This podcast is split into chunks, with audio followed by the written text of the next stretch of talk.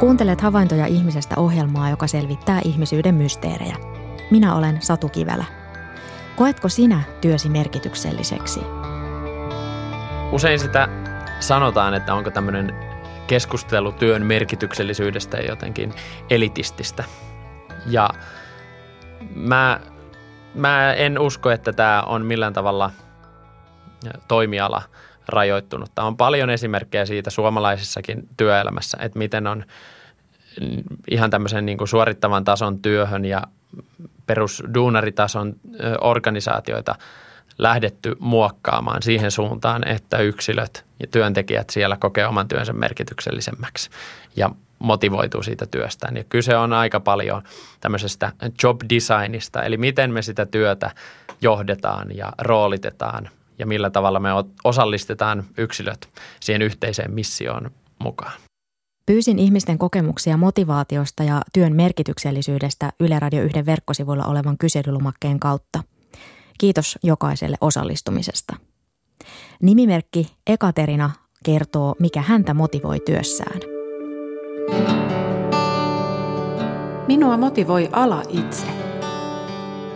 Edustan sitä harvinaista, joskin koulutusleikkausten yhteydessä romanttisesti kuvailtua nuorta, joka löysi sen oikean alan, vieläpä nopeasti lukion jälkeen. En opintojen aikaan miettinyt, pärjäänkö työelämässä, koska kiinnostus ja innostus ei jättänyt tilaa realismille. Hyvä puoli tässä on opintomenestys ja nopeasti karttunut työkokemus. Huono puoli taas se, että tosiasiassa valmistuin korkean työttömyysasteen pätkätyöammattiin. Innostun työstäni viikoittain, mutta en toivoisi tätä epävarmuutta työn jatkuvuudesta kenellekään. Määräaikaisuus on edelleen yleisempää naisilla kuin miehillä.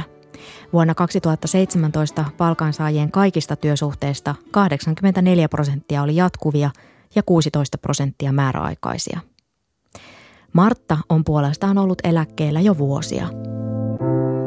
Koko työelämäni ajan olen tehnyt työtä työterveyshoitajana, työpaikan omalla terveysasemalla ja ainoana terveydenhoitajana lääkärin työparina. Työnantajia minulla on ollut kuusi, kaikki parhaita mahdollisia. Työmotivaatio tuli siitä, että työtäni arvostettiin ja minun luotettiin. Näin oli sekä ylimmän johdon että työntekijöiden taholta. Suunnitelmiini ja projekteihini sain hyvää vastakaikua. Koskaan ei vähätelty tai jätetty huomioimatta.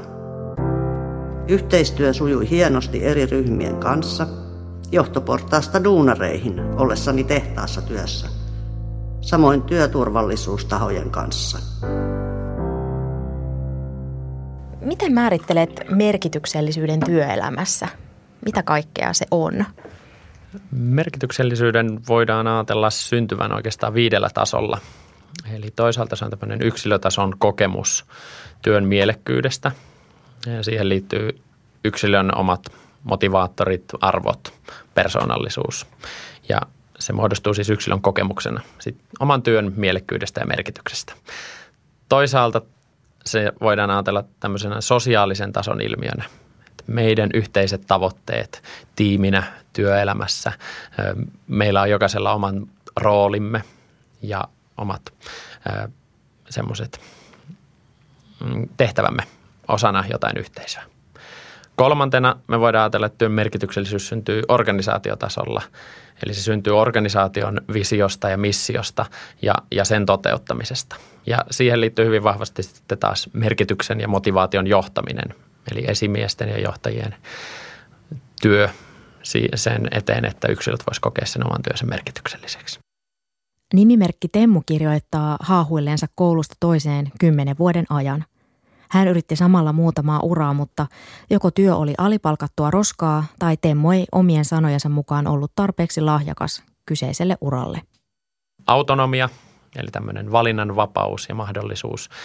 Sitten kompetenssi, eli os- oman osaamisen hyödyntäminen ja kehittäminen, yhteenkuuluvuus ja sitten tämmöinen hyvän tahtoisuus ja hyvän tekeminen. Ja nämä on semmoiset psykologiset perustarpeet, joiden jokaisessa työssä, jokaisessa työyhteisössä, jokaisen yksilön kohdalla olisi hyvä huomioida siellä työpaikoilla.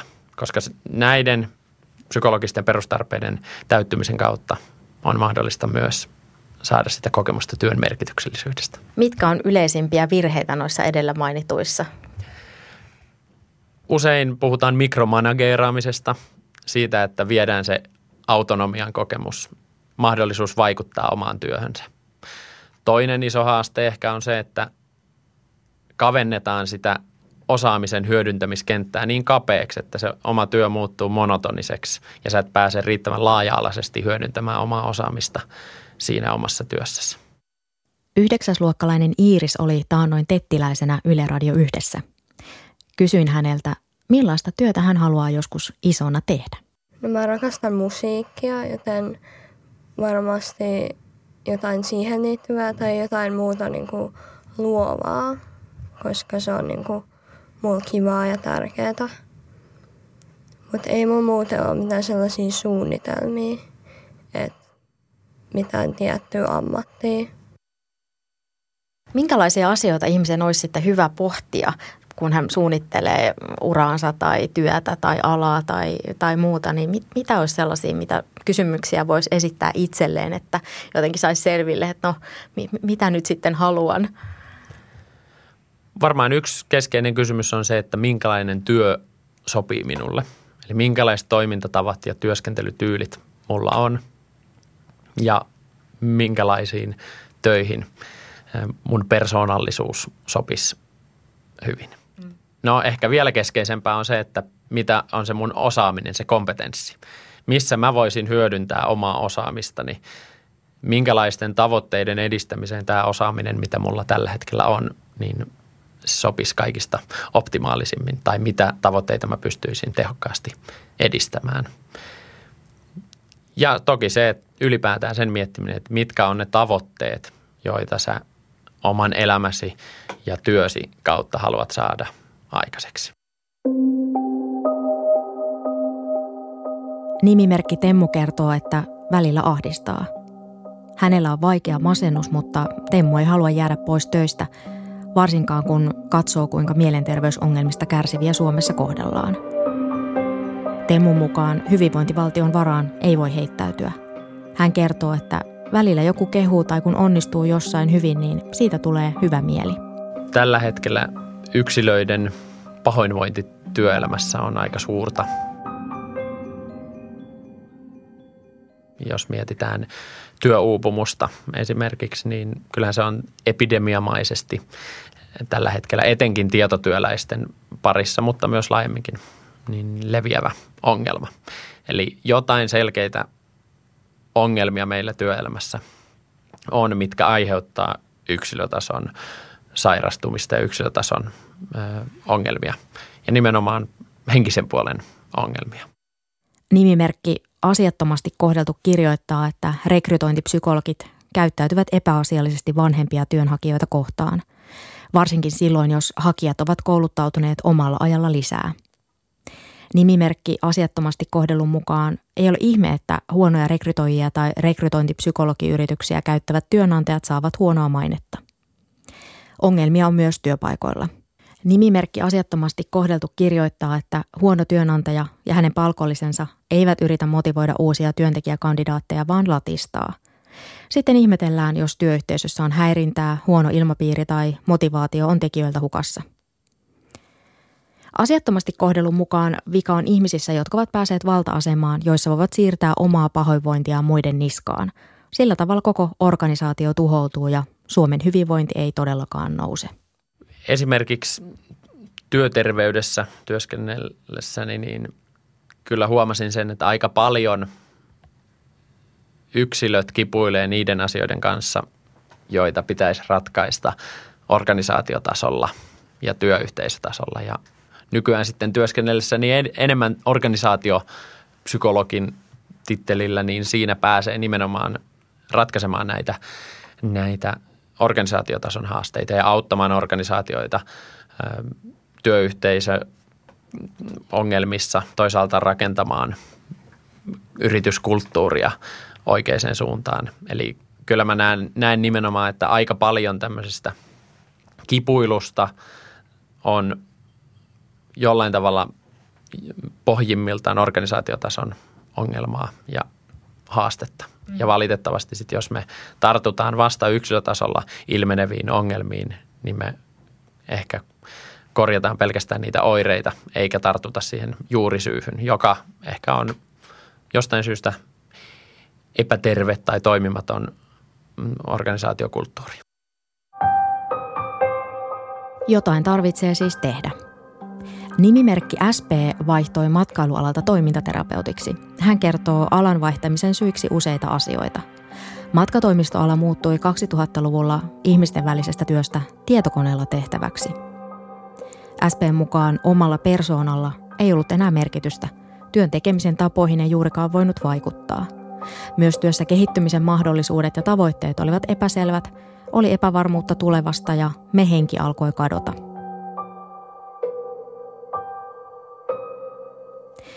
Annikkinen työskentelee freelancerina ja tekee käännöksiä ohjelmiin. Omassa duunissa raskainta on se, että on tehtävä kiireesti työtä, joka vaatisi oikeasti aikaa. Ja sitten joutuu vielä esittelemään sen raakileen omalla nimellä kaiken kansan ruodittavaksi. Teen A V-käännöksiä freelancerina ja aika usein joudun menemään siitä, missä aita on matalin, ja tuottamaan nopeasti keskinkertaista käännöstä, kun jostain se elanto on revittävä. Minusta on ihana tehdä töitä silloin, kun duunista maksetaan siinä määrin riittävä palkka, ettei tarvitse tykittää bulkkia, joka ei ole oikein edes loppuasiakkaan mieleen, vaan saa tehdä oikeasti hyvän tuotoksen. Sahimaan mukaan suomalaisesta työväestöstä kolmannes ei koe viihtyvänsä työpaikallaan. Tämän lisäksi puolet työikäisistä haluaisi vaihtaa työpaikkaa. Nimimerkki Temmu kirjoittaa, että hänen elämänsä tuntuu työn osalta täysin tarkoituksettomalta. Hän kokee joka päivä heittämänsä elämästään hukkaan kahdeksan tuntia. Temmun mukaan Suomessa työttömät on niin demonisoitu ja kurjistettu, ettei työstä ole varaa luopua. Jos miettii, että täällä länsimaissa ollaan totuttu varmaan siihen noin neljänkymmenen viikkotyötunnin tämmöiseen perusmalliin, niin kyllä se on kohtalaisen tärkeää, että mihin sä sen neljäkymmentä tuntia viikossa käytät. Koetko sä sen mielekkääksi, koetko sä sen omien arvojen mukaiseksi toiminnaksi? Pirullisimmassa tilanteessahan on ne, jotka kokee toimivansa jatkuvasti siinä omassa työssään omien arvojensa vastaisesti ja joutuu tämmöiseen sisäiseen arvoristiriitaan ja konfliktiin. Ja parhaassa tilanteessa taas on ne, jotka kokee, että voi sen oman työn kautta, joka on tietyllä tavalla ehkä velvollisuus, mutta kumminkin pystyy sen kautta edistämään niitä arvoja, niitä asioita ja niitä päämääriä ja tavoitteita, jotka kokee niin kuin itse hyvin merkityksellisiksi ja omien arvojen mukaisiksi. Raha motivoi. Paremman liksan perässä voi seteliselkärankaisena vaihtaa tarvittaessa paikkaa vaikka useinkin. Se saa myös kestämään rajatusti suhteellisen huonoja työolosuhteita.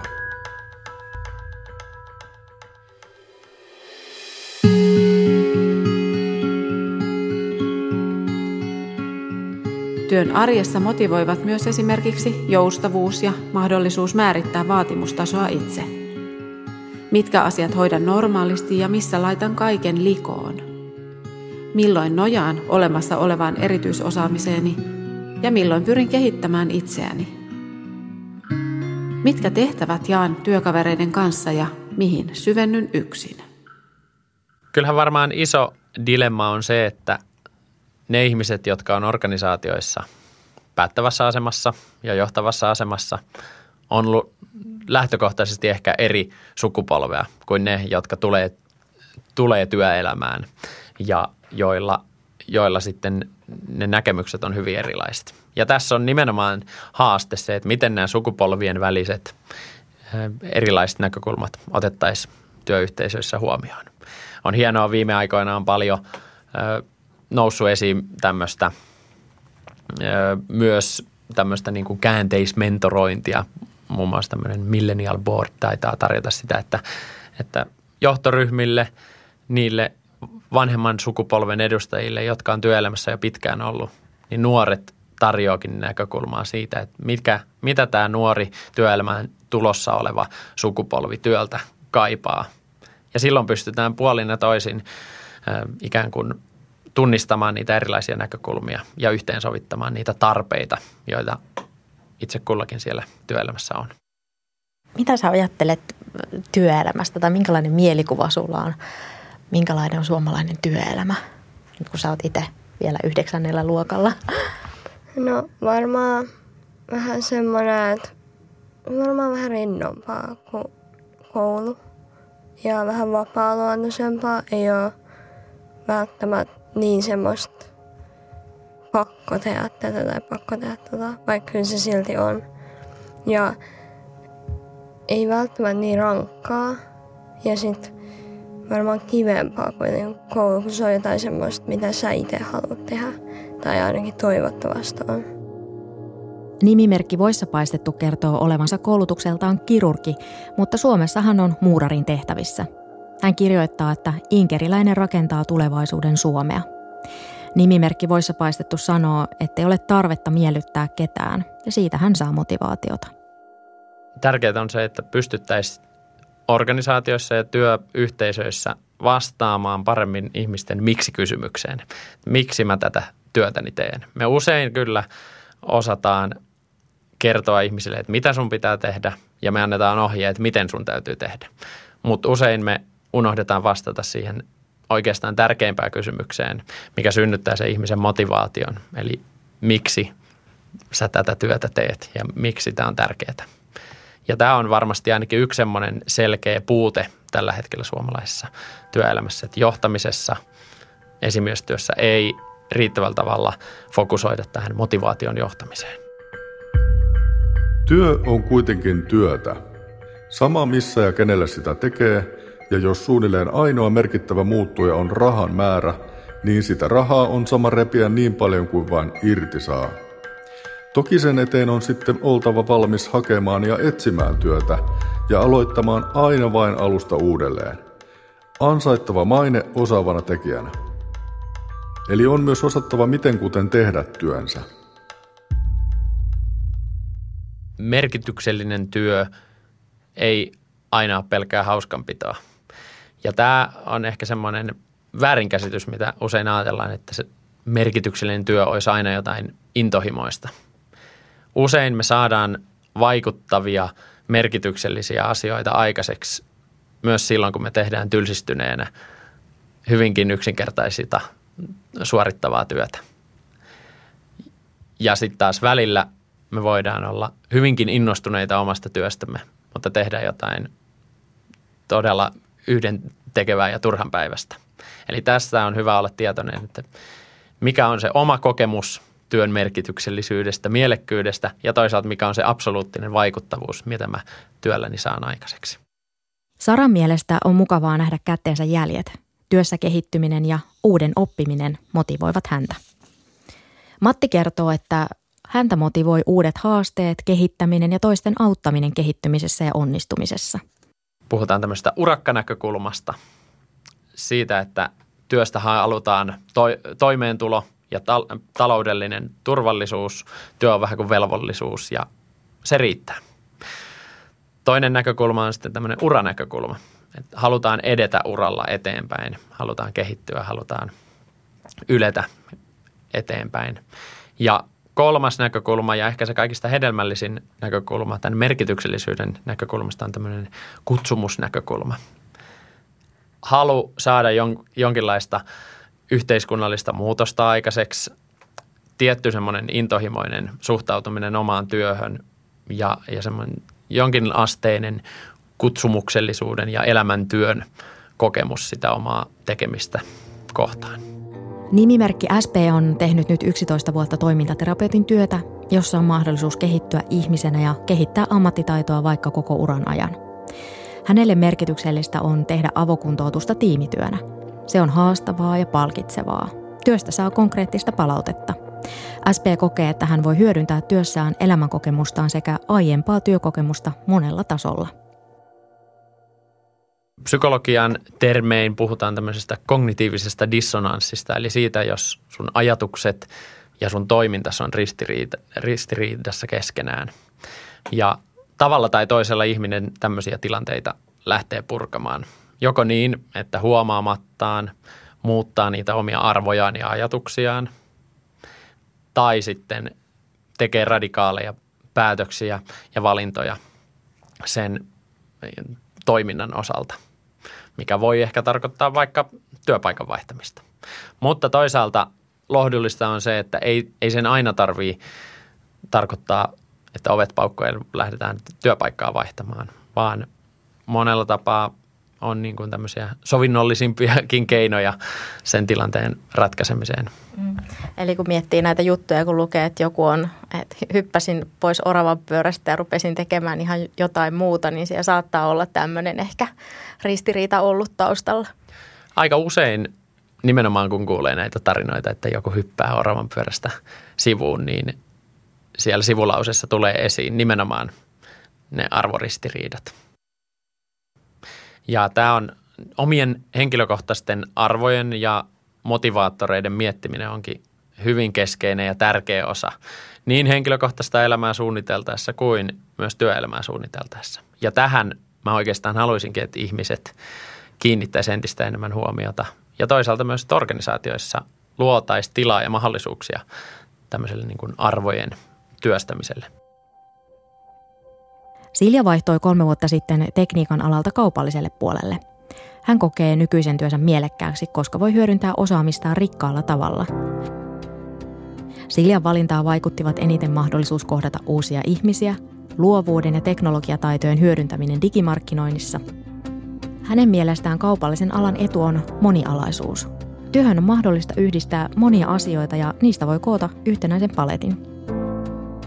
Jaska on parhaimmillaan silloin, kun hän saa tehdä sopivalla tavalla haastavia projekteja. Olen sähköasentaja. Minua motivoi käsillä tekemisen ja älyn mahtava liitto. Mikä riemu, kun pääsen testaamisen vaiheeseen ja saan nähdä kytkemän järjestelmän toimivan. Pidän myös vian etsinnästä. Se antaa sopivasti pohdittavaa pitkään työpäivään.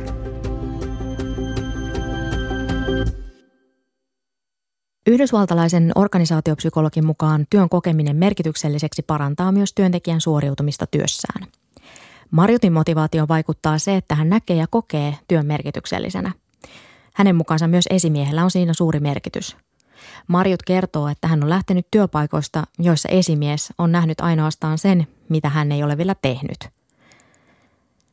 Kun pomo jatkuvasti jättää mainitsematta mistään jo tehdystä työstä ja samaan aikaan muistuttaa vielä tekemättömästä työstä, niin se lannistaa Marjuttia.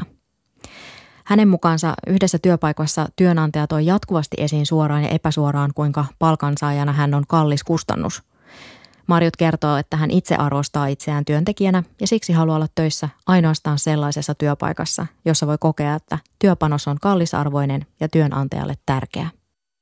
No ensinnäkin pitää sanoa se kaikille johtajille ja esimiehille, että, että johtaja, joka ei ole kiinnostunut henkilöstötyytyväisyydestään, ei taida olla myöskään kiinnostunut henkilöstötuottavuudesta. Ja on aikansa elänyt semmoinen ajattelu, jossa ei, ei kiinnitetä huomiota henkilöstötyytyväisyyteen. Jos mietitään niitä asioita, millä tätä henkilöstötyytyväisyyttä ja, ja yksilöiden ja työntekijöiden merkityksen kokemusta pystytään lähteä rakentamaan, niin palataan ehkä näihin psykologisiin perustarpeisiin, autonomiaan, kompetenssiin, yhteenkuuluvuuteen ja hyvän tahtoisuuteen, niiden edistämiseen ja sitten toisaalta ihan käytännön johtamisen tasolla siihen, että mietitään, miten niin näiden yksilöiden, työntekijöiden miksi-kysymyksiin pystyttäisiin antaa jonkinlaisia vastauksia. Ja toisaalta kyseessä on varmasti se, että miten ihan formaalein reitin johtamisjärjestelmiin lähdetään tuomaan tätä merkityksellisyys- ja motivaation johtamisnäkökulmaa, mutta sitten toisaalta yksittäisen esimiehen ja johtajan osalta kyse on myös ihan inhimillisestä välittämisestä, huomioimisesta. Nimimerkki Törmälälle työn merkityksellisyys nousi tärkeäksi arvoksi, kun hän työttömyyden kohdatessa kouluttautui toiselle alalle. Törmälä jäi pitkän esimiesuran tehtyään työttömäksi viisikymmentävuotiaana. Hän oli jo ennen sitä ajatellut alan vaihtoa. Työttömyys pakotti Törmälän omien sanojen mukaan kouluttautumaan uudelleen. Hän kertoo pohtineensa, että ottaisiko kukaan enää viisikymppistä töihin. Miten työnantaja sitten voi huomioida eri, eri sukupolvet? Varmaan tässäkin palataan siihen motivaatiojohtamiseen ja, ja siihen, että yksilöllisyyden tunnistamiseen ja tunnustamiseen ja sen pohjalta sitten nimenomaan näiden yksilöllisten tarpeiden täyttämiseen ja, ja, ja ei ole mikään helppo tehtävä ylipäänsä johtaa erilaisia ihmisiä samassa työyhteisössä. Olisi helpompi pyrkiä niin kuin johtamaan tietyn muotin mukaan, mutta diversiteetin, ihmisten diversiteetti aiheuttaa sen, että se johtamisen pitääkin huomioida erilaisia tarpeita siinä työyhteisössä. Ja yhtenä diversiteettiä tuomana tekijänä nimenomaan sitten on tämä erilaiset suku, sukupolvet ja erilainen kokemushistoria ihmisille siitä työelämästä. Sain kiitosta suusanallisesti ja konkreettisesti palkankorotusten myötä aika ajoin pyytämättä. Monasti tuli sähköpostiini positiivinen viesti jostain asiasta, mikä oli auttanut jotakuta henkilökohtaisesti tai laajemmassa ryhmässä. Ja näitäkin tuli korkeasti oppineilta sekä ruohonjuuritasolta. Tunsin, että minua todella arvostettiin ja minusta pidettiin. Rakastin työtäni. Oli aina ilo lähteä aamulla työhön. Ikinä en ollut leipiintynyt tai tympääntynyt. Innostuin joka päivä uusista asioista, uusista opeista ja haasteista, ihanista ihmisistä. Niin metsä vastaa, kun sinne huudetaan, opetti äitini. Totinen tosi.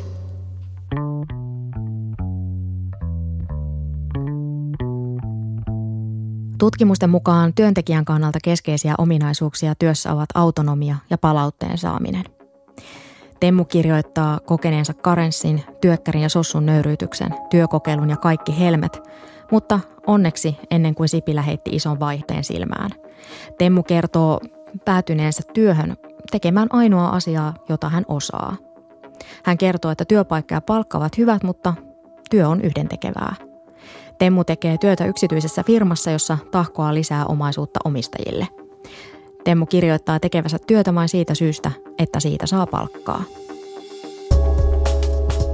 Niinä päivinä, kun vuorossa on oikean hinnan maksavan asiakkaan työ, nautin siitä, kun saan keskittyä viilaamaan kaiken siihen kuntoon, että katsoja voi keskittyä ohjelmaan tekstitysten sijasta.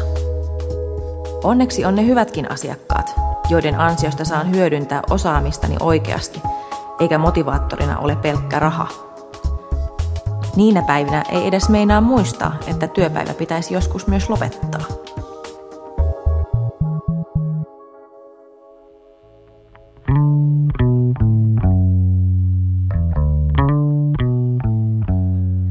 Alassani minut saa innostumaan ainakin se, että se tarjoaa minulle väylän kiinnostuksen kohteideni äärelle, tavoilla, joilla minulle on luontevaa ilmaista itseäni.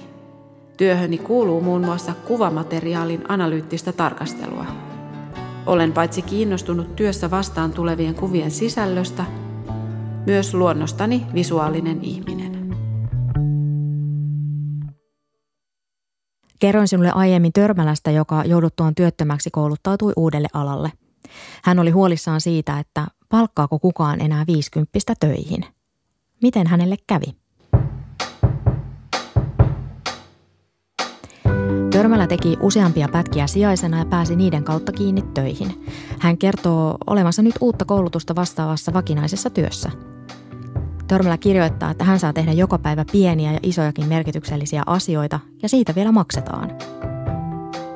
Merkityksellisyyden kokemusta työssä on tutkittu jo tuhatyhdeksänsataaseitsemänkymmentäluvulta lähtien. Työmotivaation ja työn merkityksellisyyttä koskeva tutkimus kiinnostaa laajasti. Eikä ihme, koska työpsykologisissa tutkimuksissa on yhä selvemmin käynyt ilmi työmotivaation, työtyytyväisyyden ja tuottavuuden välillä oleva positiivinen yhteys.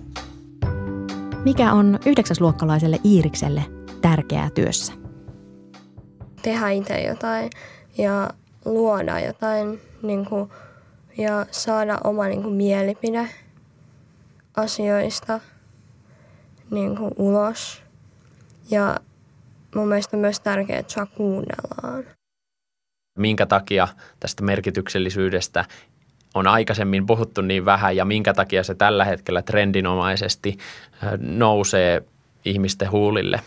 Ja yksi syy voi olla tällä hetkellä käynnissä oleva tämmöinen neljästeollinen vallankumous, joka tällä hetkellä aika paljon ää, niin kuin laittaa uusiksi semmoisia perusolettamuksia ja uskomuksia työelämästä.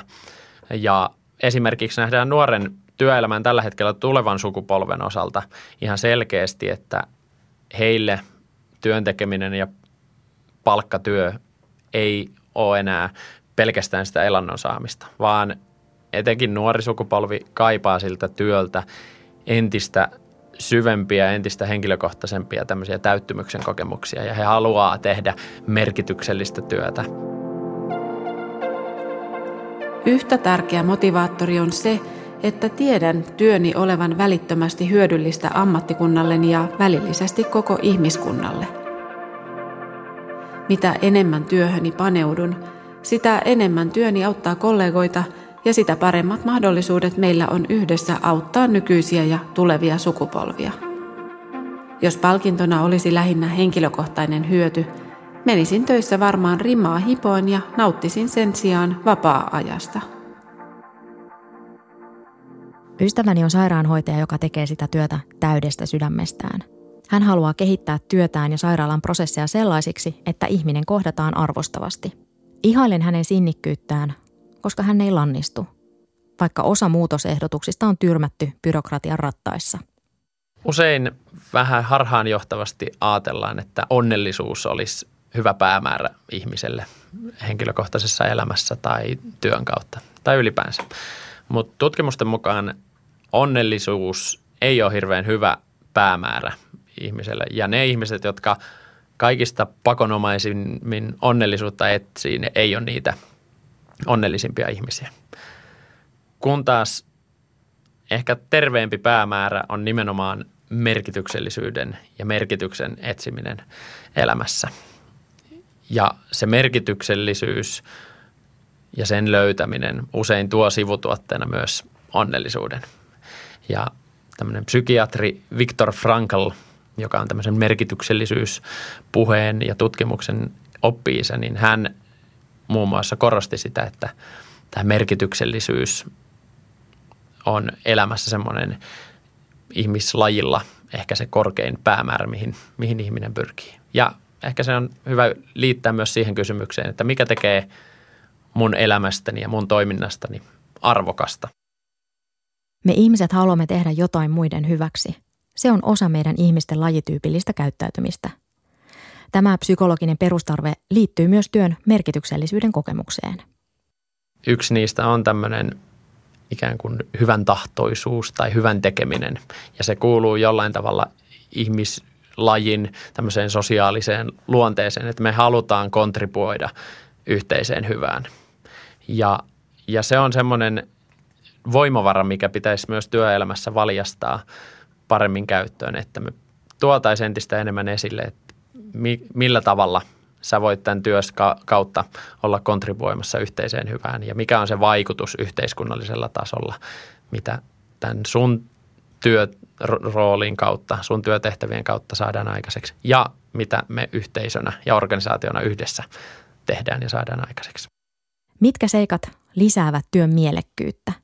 Millaiset seikat työssä synnyttävät merkityksellisyyden kokemuksia? Tutkimusten mukaan työtehtävien moninaisuus, eli se, että työntekijällä on mahdollisuus käyttää osaamistaan laajasti ja kehittää sitä. Myös se, että voi tehdä jonkun asian alusta loppuun, eli kokonaisvaltainen työtehtävien tekeminen. Merkityksellisyyttä työhön luo myös se, että työn kautta voi tehdä jotain, mistä on apua tai hyötyä muille ihmisille, työyhteisölle ja yhteiskunnalle.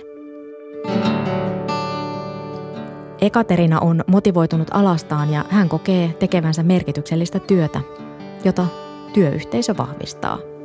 Lisäksi minulla on ollut hyvää tuuria. Työyhteisöni tietää hyötyvänsä monenlaisista persoonista ja osaajista ja osaa käyttää eroavaisuuksia voimavarana. Parhaimmillaan palaverista lähtee arvoiltaan ja tavoiltaan erilaisia jaetusta innostuksesta hihkuvia ihmisiä. Työn merkityksellisyyden kokemus voi olla myös parasta vastalääkettä kyynisyyteen. Minä olen Satu Kivelä. Kiitos, että olit mukana. Mitä pidit ohjelmasta? Lähetä palautetta havaintoja piste ihmisestä at yle piste fi.